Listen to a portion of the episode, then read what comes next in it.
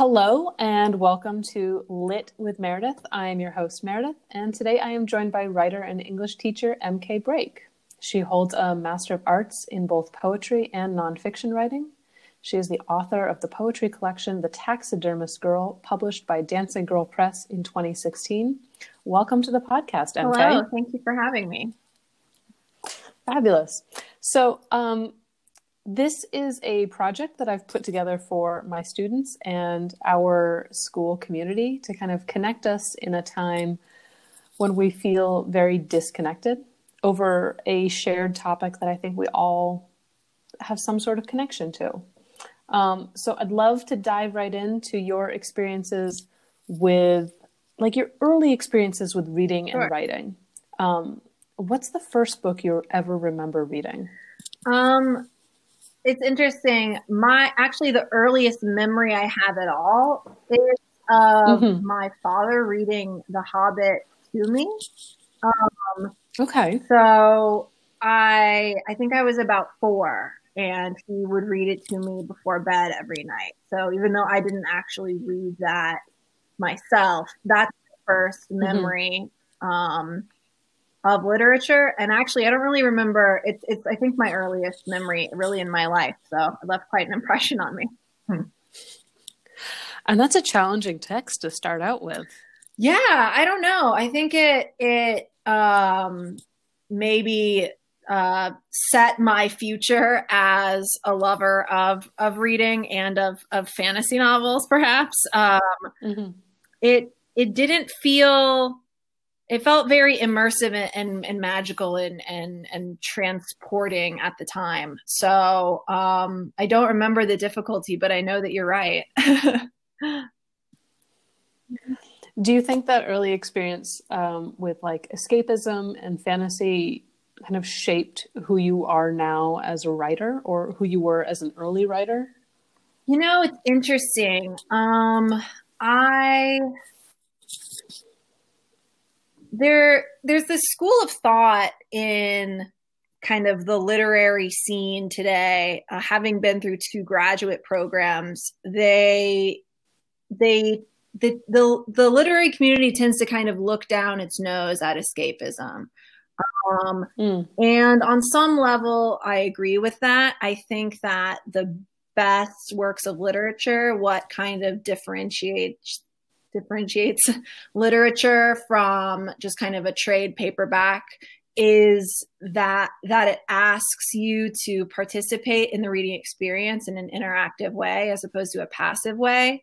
Um, so as a writer i'm really interested in that idea and i try to amp up the interactivity between the page and my readers as much as possible.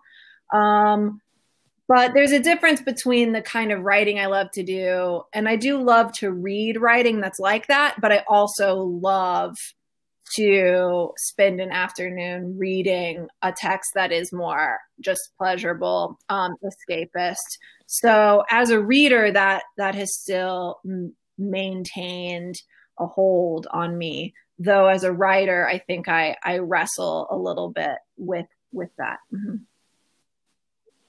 Now, have you always been a writer?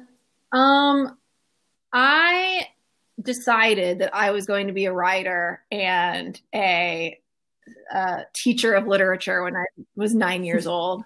So mm. um, there there were a few years beforehand, but um, yeah, I just I was like a really curious child, and um, mm-hmm. I liked learning, but I was also very ADD, very distractible, very, I had all these questions going on in my mind at once. And I went to a pretty strict religious school. So I ha- struggled at first to fit into mm. their way of um, running a classroom, just education in general.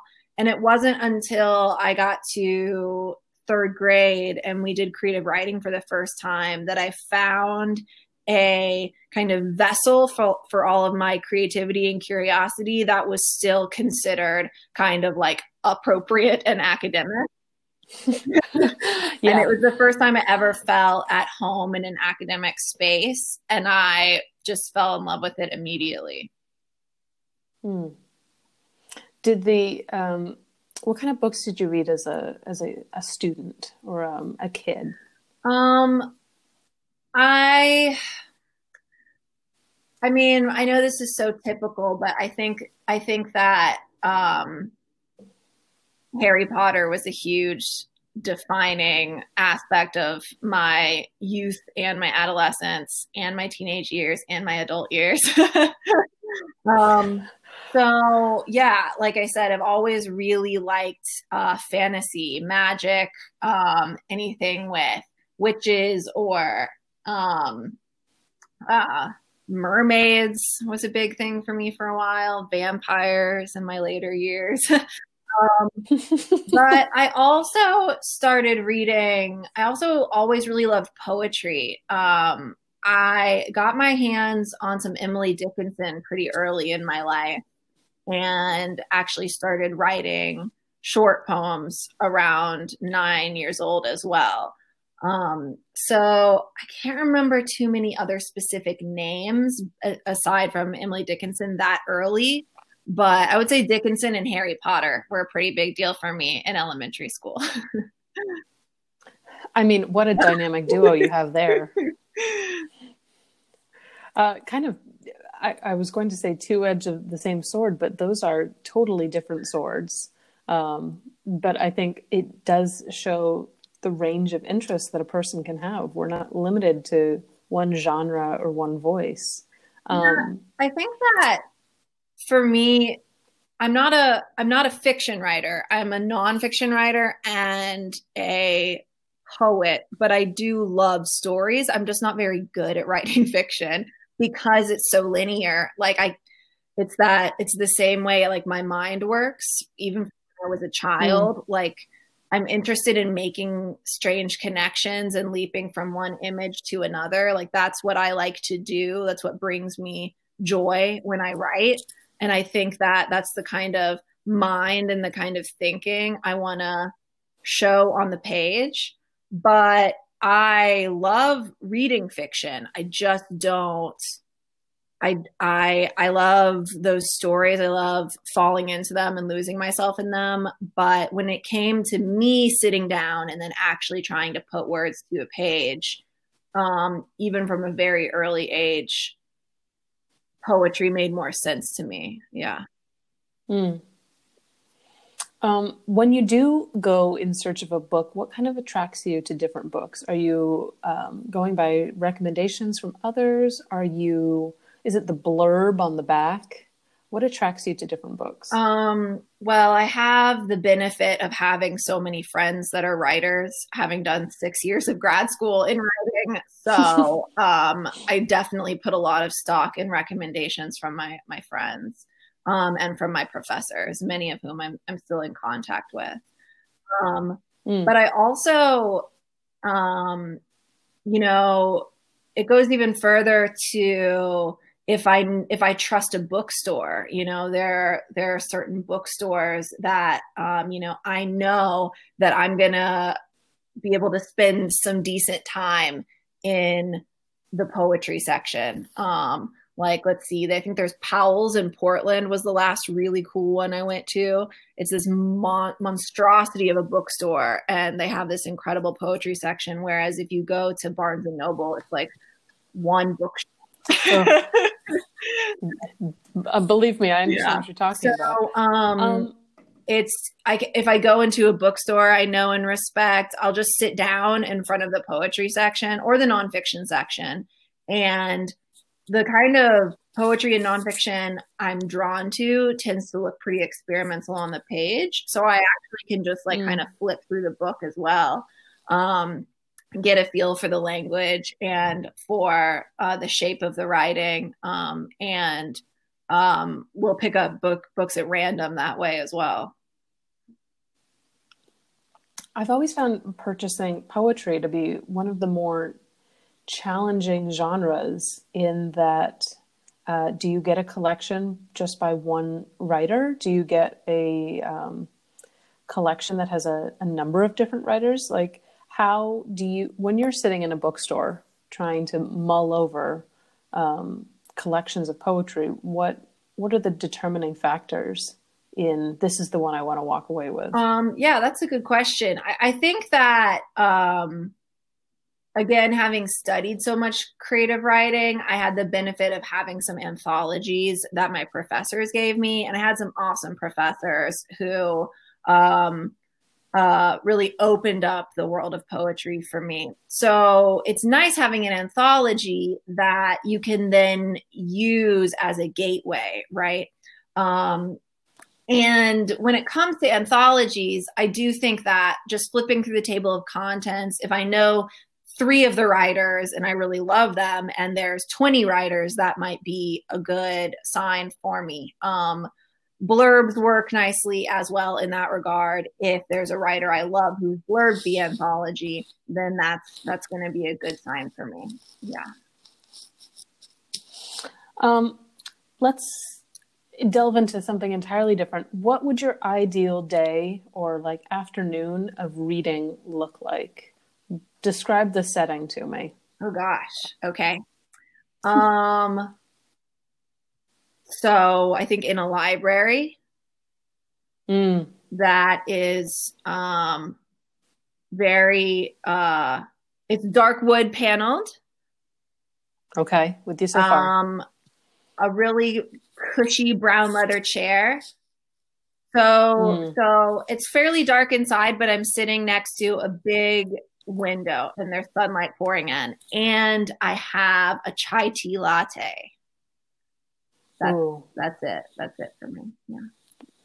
That that really sets the uh that really sets a tone. Like I think I, I think of like wood paneled walls and um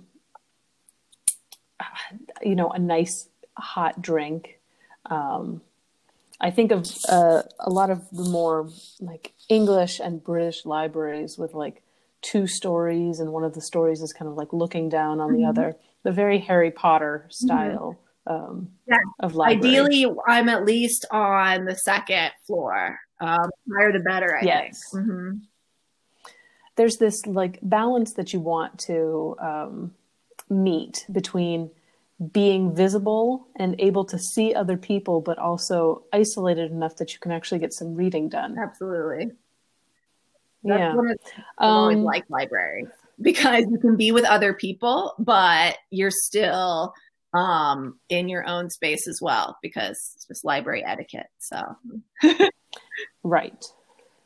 It's funny how much our lives right now are kind of resembling libraries. Uh, we're all yeah. kind of cooped up in our houses, surrounded by books. I mean, I do um, think that I really like that you're doing this project because um, I would say that um, I I feel resistant to some of the modes of thinking in the world right now about like oh like everyone has so much time like you need to make the best of it blah blah blah i think that that might be true for some people and for others like this is a really difficult moment and just because we have mm. more time to sit in our house doesn't mean we can necessarily manifest that into productivity but it was when I started using this time to read for pleasure that it felt like a luxury. Like that's one of the things that I'm grateful for in this moment because I really don't have time to read for pleasure. And even if I do have a whole day on a weekend to myself,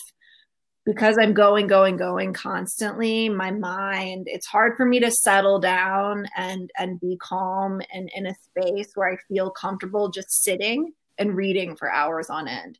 Um, I've oh, lost yeah. kind of the ability to settle in that way in my adult life. Yeah. Um, and this has um, allowed me the opportunity to not have anything else to do but sit on my butt for hours on end. But I really have loved being able to spend some time reading.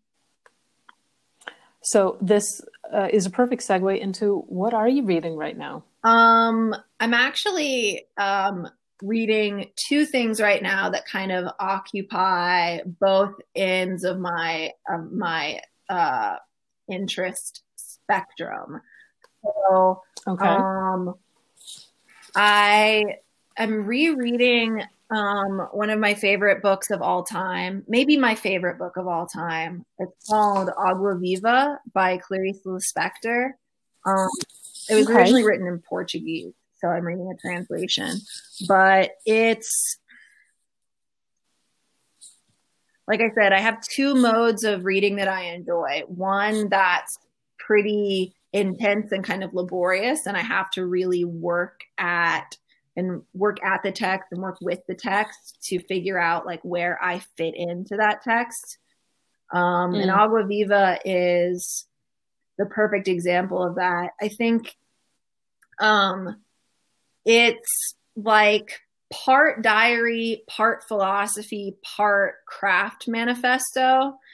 And it's this short little nonfiction book, and it's basically just Clarice Lispector's thoughts on like what it means to create and like what it means to be alive. Um, but the way that it's written, it's in these tight little paragraphs that are all separated from each other on the page, kind of like their own little thought worlds. And the way that I've always gone about reading it is I'll read about four pages at a time and then I'll maybe reread them two or three times and then just sit with it for a few hours. So, um, mm. because there's so, it's so dense, there's so much to digest that reading it any other way, like I wouldn't understand it. um, it's just not the way I think it's meant to be read. So I like a book like that. That's one of the reasons why I enjoy um, poetry or something like this that's written in kind of short sections because I can take my yeah. time with it and pick it up, put it down. Mm-hmm. Um, but then when I feel like putting my mind through the wringer less, um, I'm my cousin um, over spring break gave me um, a series about witches. so um, yeah, Fabulous. I'll switch over to that when I want um, just something fun to do yeah. yeah. Awesome. Um, so you have something a little bit more lighthearted exactly. and could, I, I think we we're often found in this balance of like wanting to dissect these like deep, intense texts, and then we find ourselves so intellectually yeah. overwhelmed that we're like, I need something completely mindless. Absolutely. And I think um, that so yeah. yeah.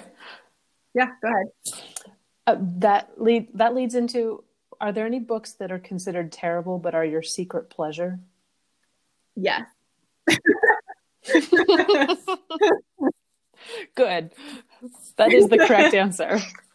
Um yeah, anything vampire related. Um absolutely. Yeah. yeah. I I um like I said, from like a young age, I was really into vampires, and then they became this. It became a cultural phenomenon, and all my friends were like, yeah. "MK, are you like really mad that you know everyone is like taking like the vampire myth and like turning it into this fluffy Twilight kind of thing?" And I was like, "No, give it to me. I'll I will ingest any and all form, the sparkly form, the scary form. Like, I really don't care. I mean."